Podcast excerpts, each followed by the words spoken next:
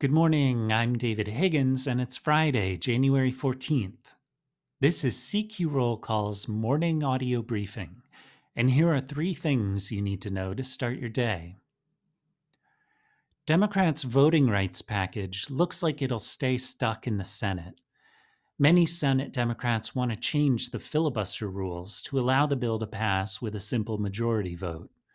But two Democrats, Joe Manchin and Kirsten Sinema, announced on Thursday that they won't support that kind of rules change.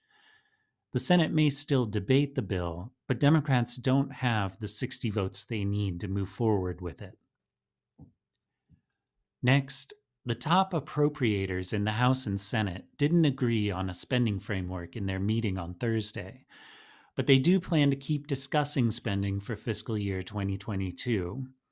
They have five weeks until current stopgap funding runs out on February eighteenth.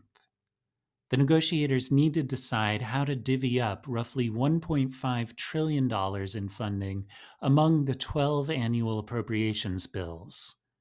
They also need to decide how to handle policy riders that have divided the parties. And finally, the Supreme Court on Thursday halted a Biden administration rule dictating that larger businesses require employees to be vaccinated or masked and tested for COVID nineteen regularly.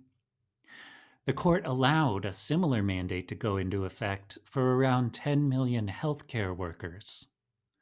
But these court rulings don't stop the underlying legal fight over the policies.